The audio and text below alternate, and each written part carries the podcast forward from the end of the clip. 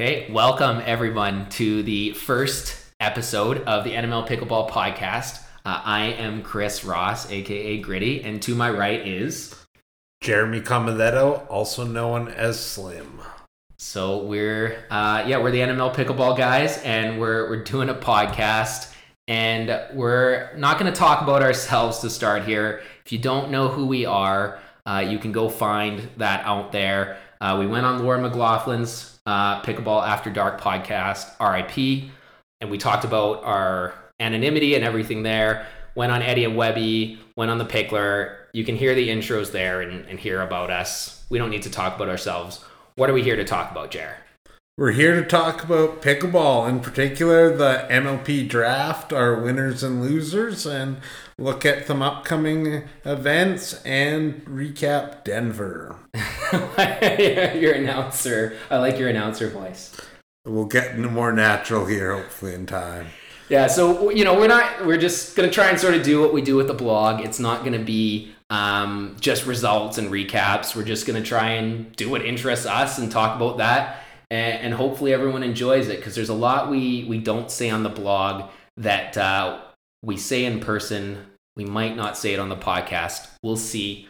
Uh, so why don't we just why don't we just get into it? We've got uh, winners and losers from the MLP draft that happened last Wednesday, and uh, there's Premier and Challenger draft for season two.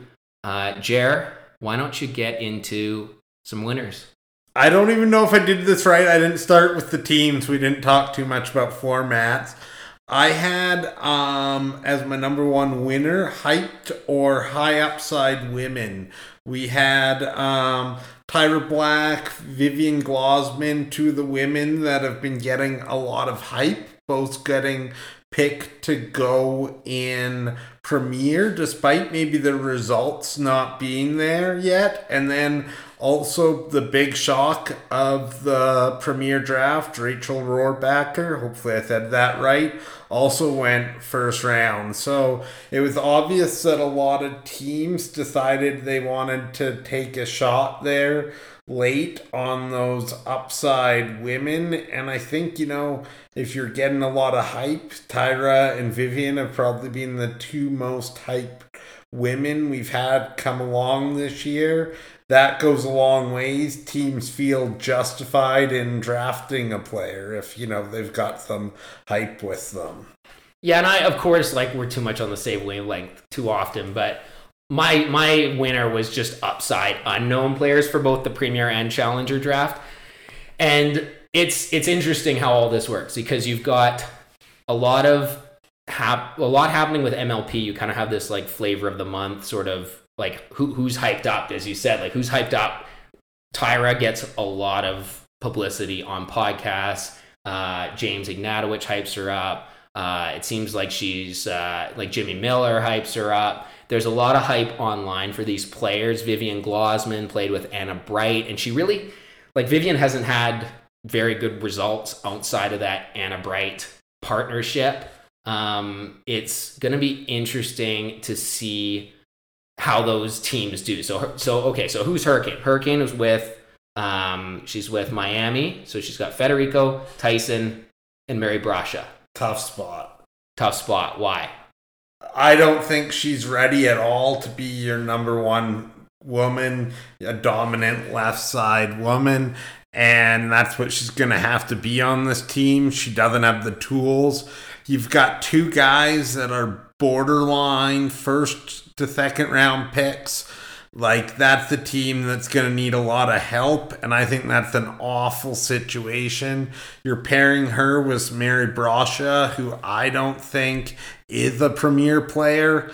I am saying Miami's going to be in the tank this season. Tank. I yeah, I don't know. I like Federico and Tyson together. Um, I think they're both kind of underrated. Um, I think they're sort of both underrated guys in a way, but uh, but Tyra and and Mary B is that's a tough. It's a tough. We saw with the hard eights, and their their men. I don't know. AJ Koller was so bad last year uh, or last season, but their men couldn't carry two women who weren't where you didn't have a high end woman. So you know these teams that are going with these upside women. It's a little. I mean, Vivian Glozman, she has Vivienne David, who's steadier. We haven't really seen it um, with with Vivian at MLP. Rachel Rohrbacher's with Anna Bright. Um, I, you know, I I just it, it'll be really fascinating to see how these swings pay off because people are swinging for the fences uh, and they're not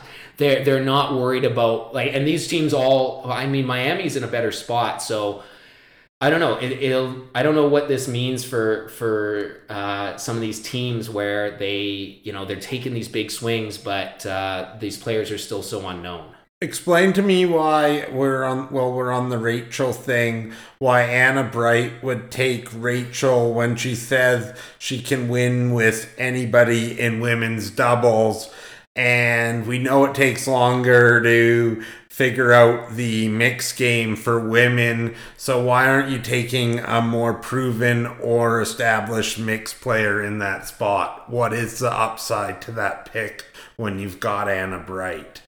So Anna said on her podcast that she was sorry, but it doesn't help Susanna Barr that she was sorry that she didn't pick Susanna. Are you saying Susanna should have been the pick because Rachel she can win if she can win with anyone in women's, or she feels like she can win with anyone in women's, she might as well take someone with more mixed upside or more just mixed ability to to actually round out the team. Yeah, Susanna's one option, but you're taking an unproven commodity who probably really isn't ready for mixed doubles in that spot.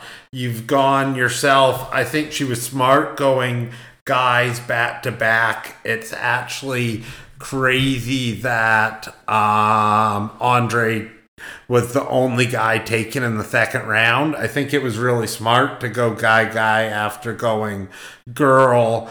But then I think you're putting yourself in a spot where you want somebody that you know can play mixed doubles and why not go with somebody that probably Zane's going to be more comfortable playing with? I'm not sure Rachel is actually the highest upside pick for that team. Well, it was funny. I was uh, I, I was listening to uh, King of the Court uh, this morning, and Jimmy put out the question of why Anna uh, wouldn't take Vivian Glozman, and they were all very cagey about uh, it seemed like they had some information and they didn't want to share the information about why Anna wouldn't pick Vivian Glozman. I don't know. Did you did you listen to that? Did you see? I did. I think Jimmy's playing games as usual, but well, you know, okay, so we'll see how these high end women go. I think it was also interesting to see both in Premier and Challenger. Like if we're talking about again, winners is upside unknown players. I think from the not just women. I think for Premier it's women, but I think for the whole draft, it's upside just players in general. Because in chat, well, in Premier, we saw Hunter Johnson, Christian Alshon go in spots where there might have been other more proven players. Uh, Hunter Johnson, he's dating Parris Todd, so that's helpful for him. And he played for the Bouncers, so they have some familiarity with him. They can build their marketing uh, Instagram team. And Christian Alshon, still a weird pick to me. Uh, yeah, I, I'm obviously higher on the Christian Alshon upside than you, but it was a little bit of an odd pairing after DC had hit the lottery, sort of, I think, and how that team was coming together. Um, probably one of the fits would have been Tyler Loong, but listening to King of the Court this morning, I was reminded that Tyler and Riley hate each other. So that's probably why that one didn't happen. But I would still love to hear from Riley why he didn't go AJ Koller in that spot. I know AJ's had a down year, but I think Riley's still got some tournaments coming up now as AJ, so I'm curious why that wasn't the pick there. I just when I watch Christian play challenger, like he's on the left with Pablo, and he's not dominating mixed. I think I said this to you last week that he's not dominating mixed. Rachel Summers was clearly solid enough that he should have been able to win a lot of matches. He's a premier player now. I don't know. Uh, it's a weird pick. Um, Maybe Riley just wanted to block Anna from getting him. that would be hilarious. Um, I I just gotta. I wonder. I still wonder if DC wants a a, a marketable player, and Christian has his vlogs that. Uh, I haven't really been watching his vlogs, if I'm being honest. But uh, I'll let maybe somebody else talk about it, but I'm I would be curious what Christian Alshon's markability is. If you want an AI bot, then yeah, he might be the pick. okay. Uh, the other guys that I want to mention in Challenger, uh, there's a bunch. So I want to mention all these guys. I'm going to go through them because I wrote them down, prepared for the podcast.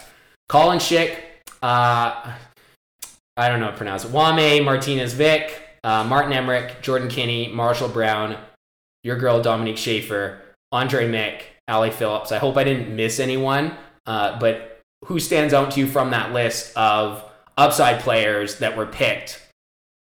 Well, obviously, those are all kind of upside players. It's funny because I thought I was probably higher than anybody on Collin Shick heading into this draft, and somehow Travis Rettenmaier and the Florida Smash blew me out of the water, taking Colin at 15. I would love to hear their rationale on that. I think Colin potentially profiles very well as that singles guy who can really play some number two guy challenger for you and get you some wins there. But to take him at 15 when we really haven't, outside of a couple mixed wins, seen much uh, doubles from him. And I think there's a lot of questions about where his men's doubles game is at. So taking him in the second round seems crazy to me. Well, he, he lost he lost singles this weekend to Aanik Lohani in three really tight games. He didn't make it onto the doubles qualifier with Jim Dobrin. They ended up playing in the main draw. I don't know if it's a lucky loser or something, but they didn't make it onto the qualifiers. It's a little bit concerning. I was less high on you than Collin Shick. I didn't actually have him in my like 48 challenger guys, I don't think. But uh, I think that one was you could have also gotten him later, maybe. That's what I think. Is I isn't he going to be available third round? Also, what's more, maybe even more interesting to me is that a couple of the players on that list you just went through haven't really been playing tournaments this year. Like, has Jordan Kinney played a tournament this year? Yeah. And I think we looked it up. He he hasn't played a tournament since October. I, I think the, I hadn't seen his name. He has the high duper on the list, and then uh, Lauren Stratman um, posted on Twitter. I saw. I think that Jordan Kinney definitely a challenger player, which we're finding out everyone and their mother is a challenger player, and literally probably their mother. They think their mother is a challenger player. But Jordan Kinney, how can you take a guy? I mean, they, they, they probably talked to Lauren or someone. Lauren's from Knoxville. Jordan Kinney's from Knoxville. I, I just don't know. He hasn't played mixed in a. I looked through all his tournament history. He hasn't played a single mixed event. He doesn't play singles, and he had one really standout doubles men's doubles event with uh, Tito Ladro, I think, against uh, Julian Arnold and Rafa Hewett, and they almost Isn't this the Greg Dow pick from last draft? But at least Greg Dow was still playing tournaments. like this is a three uh, event style format, and we're taking a guy who is probably at that level in men's doubles, but we haven't seen it in almost a year and we're just somehow presuming that he can magically play mixed, which we know is a very different game in singles. Like, unless they have a crazy amount of intel that he's getting regular high end mixed practice and can play singles, I actually think that pick is insane. Um, and another guy who hasn't, he played this weekend and did all right, but hasn't been playing a lot of tournaments is Marshall Brown. Do you know much about him, Chris? I mean, we've talked about Marshall. We saw him last year play with uh, Eva Radzikowska in Alabama, and we're like, who's this guy? And he looked good, and Eva looked really good. Uh, I, you know, we weren't sure exactly how how good uh, how good he was, but he's had some good results. He good player, Rafa Hewett in that BLQK draft war room. So obviously, like they're both Alabama guys. I think he's probably pushing for Marshall. But I, I just have a I, I haven't seen these guys play, but I just have a problem, and I don't know how you feel about this, but picking guys like there's so many guys that aren't going to look out of place at Challenger. I think I have a problem picking these guys who probably aren't going to look out of place, but you need to see them do it, I think, against good competition, or else what are you getting? Like, if you don't see them doing it regularly, I don't know what that what that is that what you're getting from them and i you know marshall at least plays mixed he's been playing singles he plays men doubles so there's at least that over jordan kinney but these guys who aren't playing enough i just I, I don't know. It's it's a lot of faith in whoever your sources are that are saying these guys are ready for challenger. Men's double specialists, your Callan Dawsons, Patrick Smiths, Steve Deakins, etc. Um, and so, you know, those guys aren't getting picked, but we have Callan Dawson, who we know is an elite men's doubles player.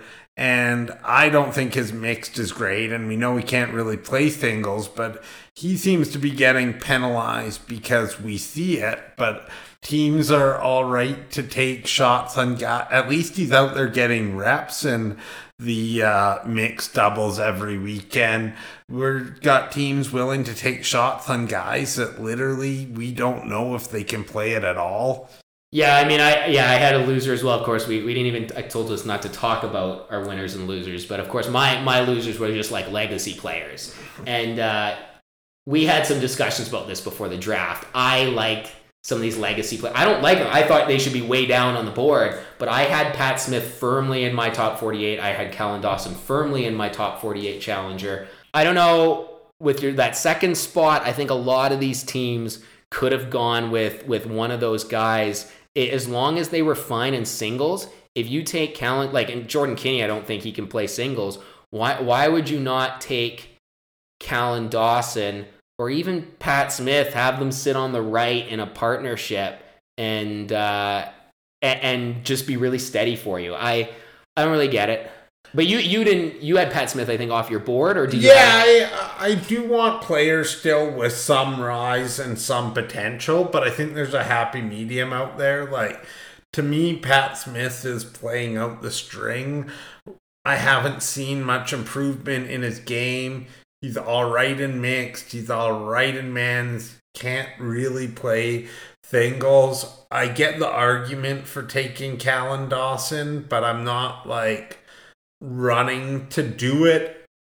He went six and four with Bobbi Oshiro over the three events, I think. Bobbi Oshiro, number six pick, so maybe she was the reason. That's certainly what Frisco saw.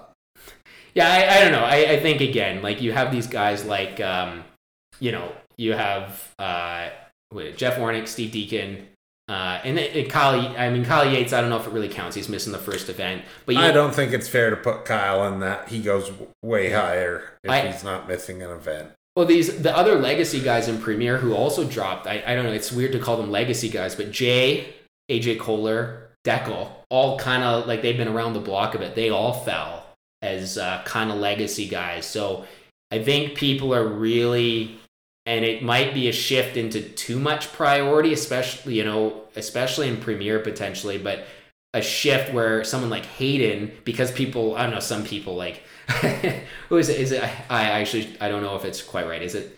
Is it the kitchen that loves Hayden Patriquin? Yes. I think they love him and and I just I don't know if I quite see it with Hayden being just because he I think people like him cuz he's small even though he's 18. They like the small little guy. He's very good, but I just don't think he's as good as everyone thinks he is. So people want this perceived upside because he's little and and younger. Another winner I had was the former fives players um, I actually think it's insane that three of them went in the first round and Hayden Patriquin with the last one of them picked early third round. I know they made the finals at the end of the at the last event of the season, but if you're telling me that they've got three first round picks and like Hayden is a early third round pick, that should be a dominant team they weren't like Seattle out there. They they were bad part of the year. I think I can buy into there might be some chemistry issues with that team, but so I, wait, are those winners or losers then?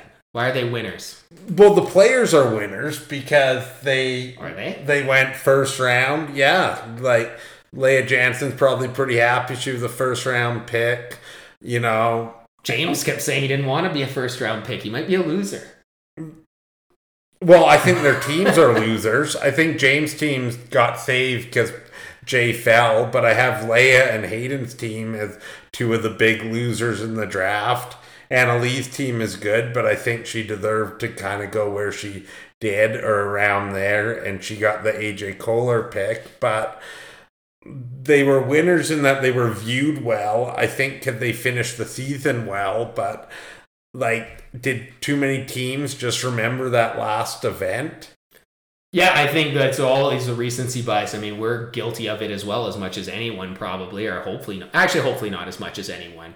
Um, the Anna Leigh Waters thing is super interesting because I didn't think they did that well with their draft, but people, including Connor Pardoe, loves to pat himself on the back. He is, and but everyone is is on with the Annalise team's the favorite.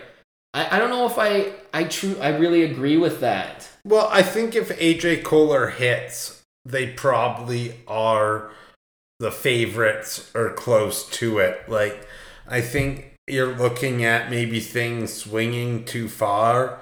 Has the pendulum swung too far on AJ Koller? There's going to be at least one event, I think, where AJ plays well and Utah probably comes close to dominating. Yeah, no, I, I think that's fair. I just didn't actually think they got lucky with AJ. I didn't think they did a great job drafting, but if Irina wins another MLP championship, I mean, I don't know what I. I also actually still don't know why Annalie's team insists on taking, uh, gr- like girl in that second or third round. I think that the formula still should be Annalie, two guys, and then you go your girl. Um, but I think, as always with the Annalie teams, it's about what makes her look good, not what's best for the team. So, so are you maybe alluding to potential terrible Dreambreaker strategy because Annalie just wants to beat the a guy and be able to yes, say in a post. Why did nobody talk about that all season? The their team was built for dream breakers but you've got hayden who with their weakest singles player he's a good not great singles player but he can probably go two and two most of the time against team second dream breaker guy but he's not built to play against girls. Like he doesn't cover the net great and he doesn't have elite ground strokes but instead of maximizing their advantage of having the two best uh, women singles players in Annalie and Leia. They kept going for the ego trip and putting Annalie out there against um, guys, and they never went away from that all year, despite their awful Dreambreaker record. And I'm surprised people didn't talk about that more or criticize it more. It was the most obvious poor strategy move, I think, of MLP last season. I, I did enjoy her pounding her chest against Tyson, who was not one to flex. So it seemed very unfair to Tyson that she would flex on him like that. He doesn't flex. He's just a good family man. He is a good family man. Uh, an, an, another uh, loser I had uh, was uh, poor Jillian Braverman. Uh, of course, I had that too. did you? I added it late too. I think also the other loser there is that a lot of teams that didn't pick her. Yeah, I agree. I I I, didn't expect um, since early on in the blog days when I wrote. I, I, think it was me solely. I think we put that as where I, I went in on Jillian about her serving into the empty court. That was uh, it was not good. I didn't think, and so I can't believe I'm like feeling the Jillian champion right now. Uh, Team Jilly B that she should be drafted premier, but it seems like I don't know. It seems messed up that she's not getting drafted. Yeah, it obviously teams put too much into chemistry. This is a three event thing. Jillian Braverman is a premier player, and you know, we were talking earlier. Uh, that's another player I'd love to hear Anna Bright's reasoning for not drafting. If you want some upside there while still getting proven, why not go Jill Braverman? And we can talk about the, there's going to be at least a couple owners i guarantee you at the end of this mlp season that are wondering why they listened to their players and didn't pick her when they're watching a girl who probably isn't a premier level player lose repeatedly. And I think it was a mistake that she fell to five in the challenger draft. Teams really swung back towards the dominant guy strategy, and I generally like that strategy when we're talking about I I actually last season thought that Ben Johns should have been the first pick. I but we're not talking in the challenger level about a Ben Johns or a Riley Newman. Like I know a lot went wrong with Brooklyn last season, but Rob Nunnery was not able to save that team, and now we're taking him first overall. Jill Braverman is Anna Leigh Waters at the challenger level. We've seen it. She saved and turned around the Dallas Pickleball Club. Why did she fall to five? Yeah, I mean, I was again listening to King of the Court, and they have some good stories on there. So Jimmy Miller said essentially Jillian tried to get him canceled because he said some stuff about her on a podcast. Um, his his wife, I guess, was messaging that that Discord group about their mock draft and why they, they forgot. I think Jimmy Jimmy they, they forgot that Jillian was picked like tenth overall in that uh, that mock draft and Challenger, but she's she's mad about a Discord mock draft, and I think we're seeing it just with ourselves. People are getting really mad about things that are said publicly because it impacts perception, and clearly, like Jillian's perception out there uh, and how much people seem to dislike her, like is a real real problem. Enough to the point that she went down to fifth overall, and it's crazy. Like she should be number one overall, but people hate her that much. It seems like, which at a certain point you just have to put that aside. Like Tyra had played with Jillian this weekend, and how much better. I put Jillian on the right. She'd be fine on the right if Tyra can't play the. They, they played together this weekend. Like if you put Jillian on that team, I think you actually have a good Miami team. Well, also you talk about her not being liked that's also in some ways a benefit. If I can get my fourth round pick that I know can get under the skin of the other team, like that's actually like an asset. She's kind of like the Ron Artest or whatever. Nobody wants her, so she's under. You get her on a discount deal because nobody really wants her on her team. But then she's also living in that other team's head because they can't stand her. Like it is crazy that she fell to five in Challenger, and I the justifications from some of the players it honestly doesn't hold up. Yeah, you mentioned that to me yesterday. You sort of forget about her trash talking, like Brandon French, Jeff Warnick. Uh, I think we put it in our Challenger draft grades that that's like so that's an underrated part of her. So it is. It's. Uh, I think it's nuts that she didn't go, and she even went fifth in Challenger, so that uh, uh, the Hustlers got value there. Whoever was drafting that team uh, they they like Jillian enough to to to draft her there clearly. Um, so the other you you touched on it, but a loser I had was the female female one two rounds one and two as optimal draft strategy. It's funny how like I think things shift so quickly. We get like one we have a season of MLP without any premier players, and everyone's like, we gotta go female, female, because these teams, Paris and Irina, uh, and then you get Jackie Kawamoto with a terrible trade with Anna Bright. So okay, female female is the optimal strategy. So so that's thought of in in the first draft, and now you want Anna Leigh Waters as your first pick, not Ben Johns.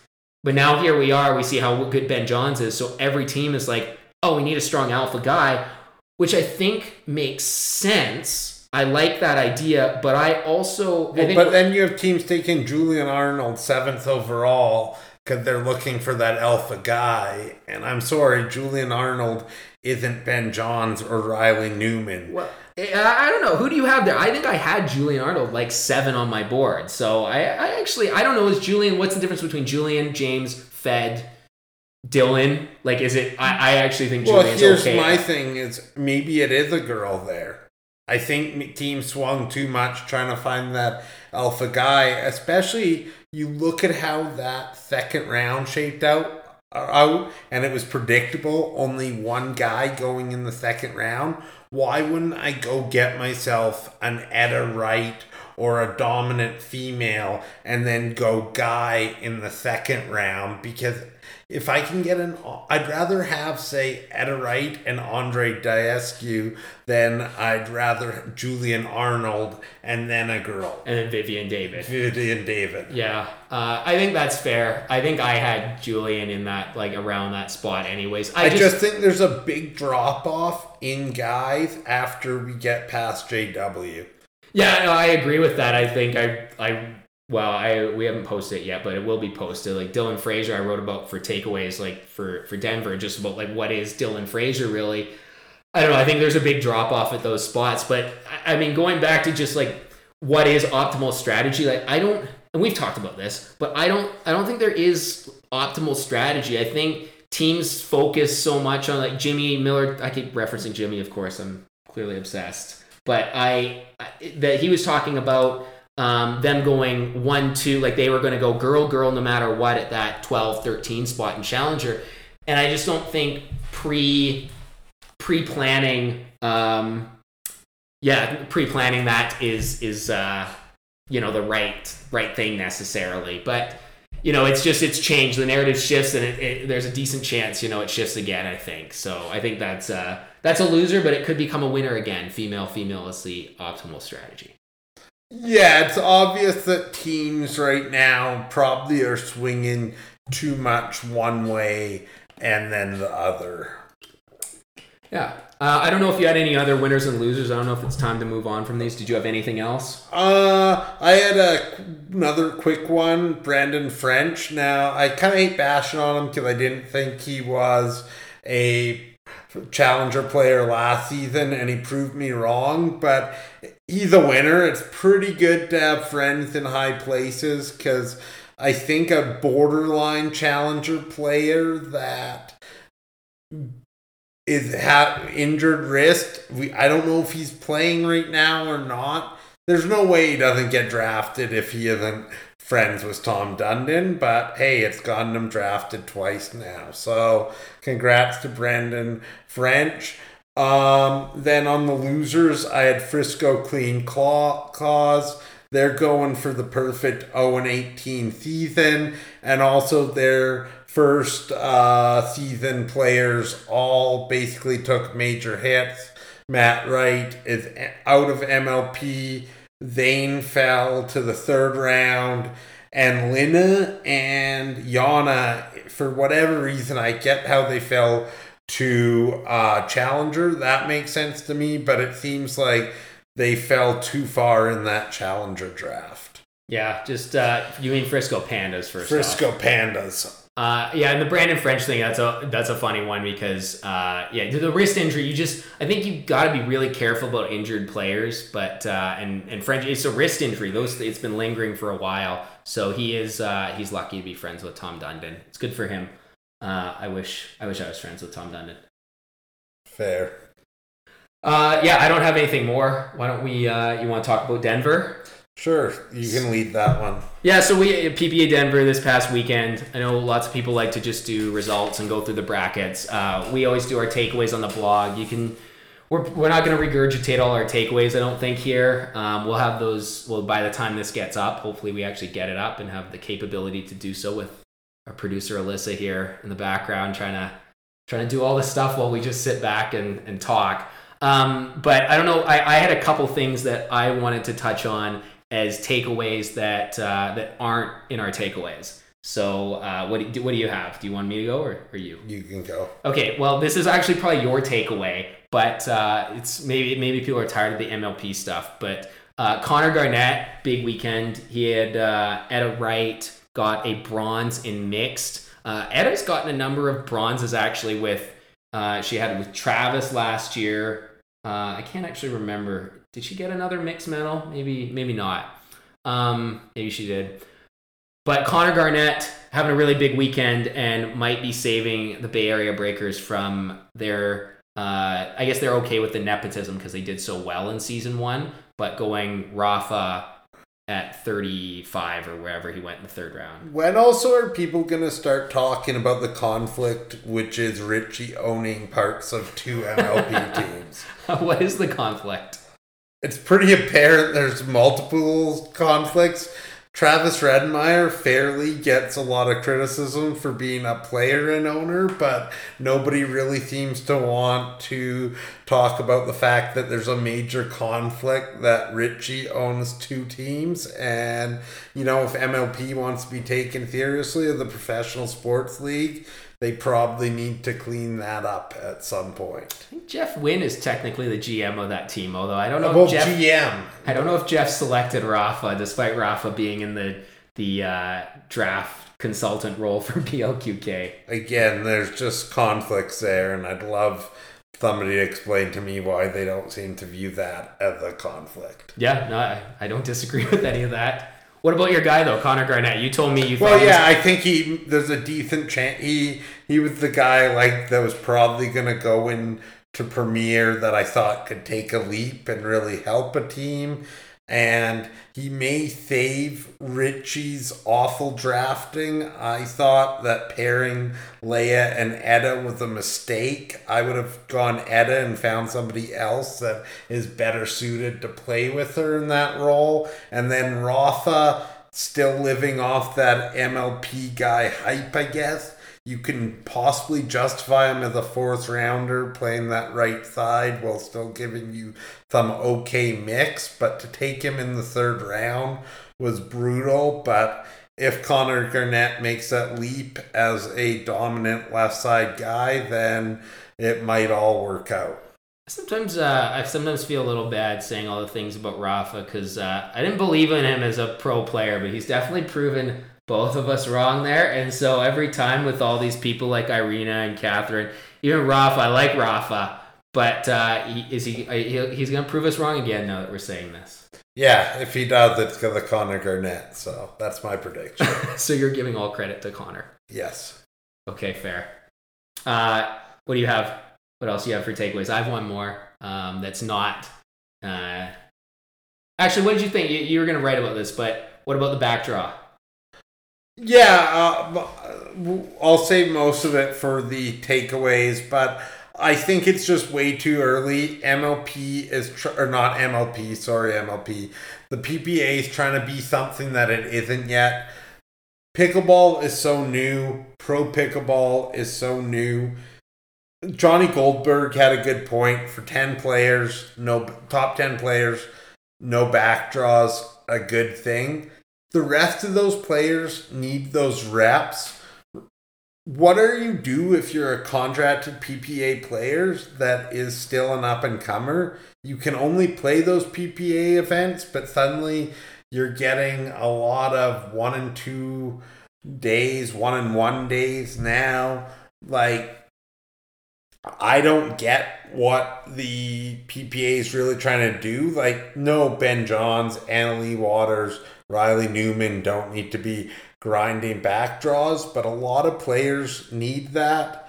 And like they're counting on the APP still being around, I guess. Is that what they're doing? I don't who's ca- what do you mean? Who's counting on them? the PPA because they don't have a development system if you don't have the APP. Yeah, I guess do they care? Do they need a development system? Well, Like, they- why do they care about a development system? They don't, but it's ridiculous because pickleball's so new and you can't rely on just that people are going to stay interested. We're already bored because you're getting the same finals, the same players over and over. If you want to ensure that Anna Leigh Waters stays the best female for 10 years and pickleball dies, then maybe it's a good idea. But uh, you need to worry about developing the sport, I think, if you want it to grow into the next big thing. So they should care. Yeah, I mean they they so often just seem to care about what the top players want, and they uh, they very much cater to them. And I think what they really care about, they just care about winning the game. Like they care about in the game. By by that I mean they care about winning the tour wars. They care about beating. Uh, But you're not going to win the. It doesn't matter if you win the Tour Wars if you don't. If pro pickleball isn't a thing people care about, so they, it's very short sighted. And I, I'm not sure. I'm just thinking about this. But do you like? Do people really um, Like, is it going to matter that much to people though that Anna Leigh and Ben keep winning? Like, I, I don't actually know if it, it matters. It's like going to kill the sport. Like, people are still going to develop some way somehow. Is that the only way? Because there's no backdraw, suddenly we're not going to have players that can develop. I, I'm not actually sure that's true. I don't know if I disagree with you like completely, but I just don't know that isn't is that possibly a little extreme? It's a little, but I don't think it's a lot because I think it really limit. I think the issue is going to be if the APP tour doesn't exist and there isn't another viable pro tour, the PPA is not going to have incentives to play players players more, especially the lower players that aren't your top 10 players and there's going to be not a huge incentive for players to invest the time in becoming a top pro because they're not going to be able to like afford to eat to get there. And it's no longer going to be that you can walk out in 10 minutes or you know like you're not going to see anna brights even who can hang at the pro level in six months. That time is going to get longer. And if you don't have a viable futures development tour, whatever you want to call it, and players can't get multiple reps at the pro level of game experience, it's going to be a real problem. Yeah, I think that's. Uh, I think I agree with that. I I don't know. Like you have these people who are you're paying right now. I think two hundred fifty dollars all in to play just one event. So if you want to play one pro event, it's gonna be two hundred fifty bucks and then you got to put in your housing or whatever expenses to get there. Um, I mean, how and, and there's a problem. You have these giant draws now with qualifiers. Are these draws going to diminish because people um, people seem more than willing to pay it now because so many people are, are, it seems like quitting their jobs to, to go full-time pickleball before they're established at all which may be what you have to do at this point but a lot of people are putting their eggs in, in the pro basket but maybe they go elsewhere to the app maybe they do something else but uh, i think it's it's definitely an interesting thing to see how how that develops in terms of the back draw and like whether it matters and whether they're going to see less players in draws and, and whether they're going to go the app or just play more local tournaments to to get better, or play minor league pickleball. Um, there's there's options out there right now, uh, so so I think that's going to be interesting to see. Yeah, I just think as usual the PPAs catering to the top players, which fine, but their short sightedness I don't think is going to serve them well in the long term. So speaking of catering to their players, one of the takeaways that we didn't have in the blog that I uh, want to talk about is Connor Pardoe um, being the biggest fanboy of his PPA players, which I think is is funny because he started being more active on Twitter and he's just recently uh, he was he's talking how great how how ridiculous it is that Callan Dawson doesn't get drafted. Ben Johns is the most amazing player he's ever seen in his life. Um, it, it's it's hilarious to see him doing this because what have we heard, Jer? Well, we've heard that uh, maybe some of the uh, PPA players, contract players, maybe even some of those stars they cater to aren't super happy right now. And I can't help but think that's more than a coincidence on the timing. Um, it sounds like there's some special events and things that players are getting uh, not banned or not allowed to go to. So suddenly those restrictive covenants in the contract are being enforced and players aren't happy. Whoa, whoa, restricted covenants. That's a big word. You would know, you're the lawyer.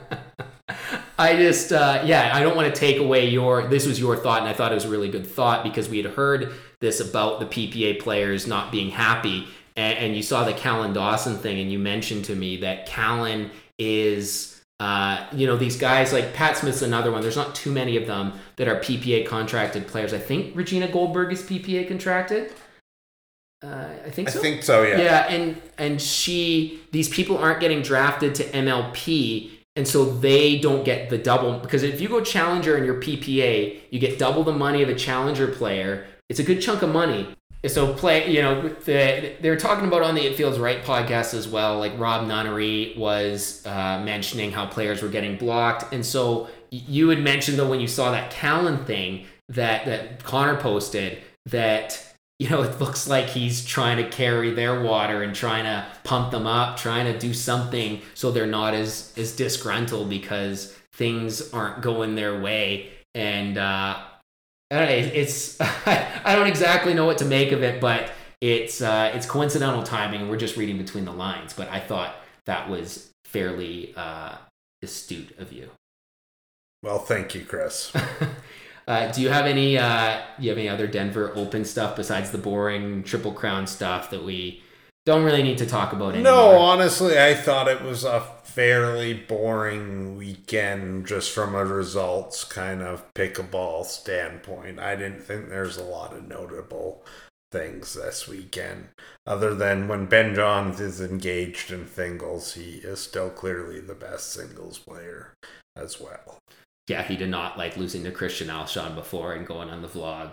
And uh, one and two, sad days for the Tweener King. And that back end path of Ben's keeps looking better. Yeah, it does. He keeps working, keeps going in the lab. Uh, the last thing I wanted to talk about was uh, Beer City Open. It's coming up this weekend. I think the Beer City Open is an interesting tournament because it's P- it's not affiliated with the PPA. PPA is letting their players a number of months ago they let their players play Beer City uh, if they wanted to. So you have a number of the PPA players in this draw, along with some of the APP people. We didn't get it much we don't get it at all, like very much this year. You're in a PPA field as an APP player, it's tough. It'll be a more sort of even playing field in terms of seeding, um, especially on the men's side. How are they seeding it? I have no idea. Then how do we know it's more even? I just assume it's going to be more even because it's not a rigged draw. Well, maybe it's a, it's a rigged draw, but not a rigged PPA draw. Okay. I just was assume just it's more That's even. a big presumption. Okay, well, I don't think it can be. Maybe we'll have to try to get a hold of Andrea Koop and find out. how it can't be any less of an even playing field than the PPA. PPA just operates on points and coin tosses, bud. It's very even, very very coincidental coin tosses. Uh, I, I like so the reason why I want to talk about this a little bit was because you had like Rob Nunnery's playing with Andrei Daescu. You've got J Dub Dylan, Pablo and Fed, Zane and Jay, Connor Garnett, Rafa Hewett. James is playing with uh, Altaf.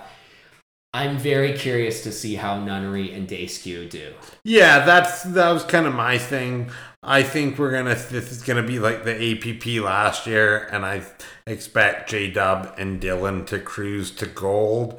But it will be interesting to see how Andre and Rob stack up against a couple of those second to third tier uh, PPA teams. So it'll be an interesting gauge on those guys, especially Andre, who we really don't get to see outside of MLP against the PPA players. And we know Rob thinks he's a premier player, and this will be a good chance for him to show teams that maybe they did make a big mistake not drafting him to uh, Premier. Maybe Ben Johns will be looking and saying that's the guy I should have taken at 48. I I I think that Rob is right on the border of being a premier player. Uh, it, it's it's tough for him. Um, he's not going to be picked in that 48 slot. Uh, he's got other stuff going on.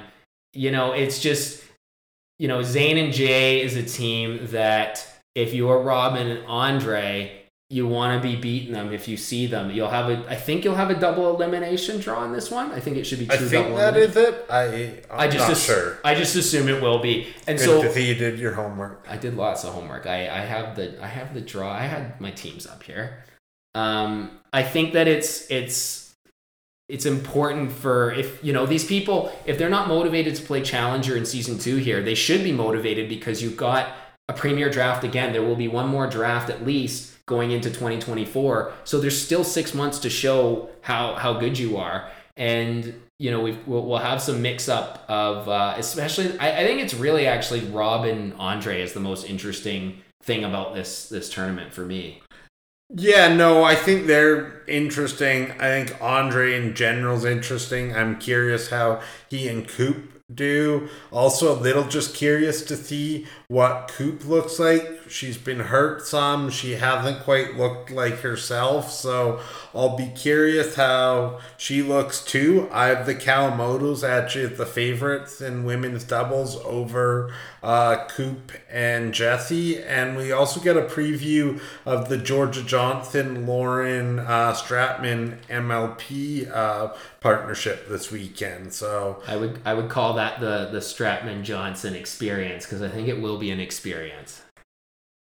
When they're firing on all cylinders, they'll be scary. But I think that team's going to run a little hot and cold. I think what also interests me about this tournament is that you're getting some kind of different partnerships because the PPA gets you just you, you get a lot of this at least some of the top teams stay the same but you've got a number of sort of different partnerships or at least different or maybe some of the people that have teamed up but that have a chance to to make some noise so you have like Irina and Feder playing together uh, Jesse's playing with Zane um, Andre is playing with uh, Koop uh, Jackie, I think she might have played with Rafa before, but she's playing with Rafa.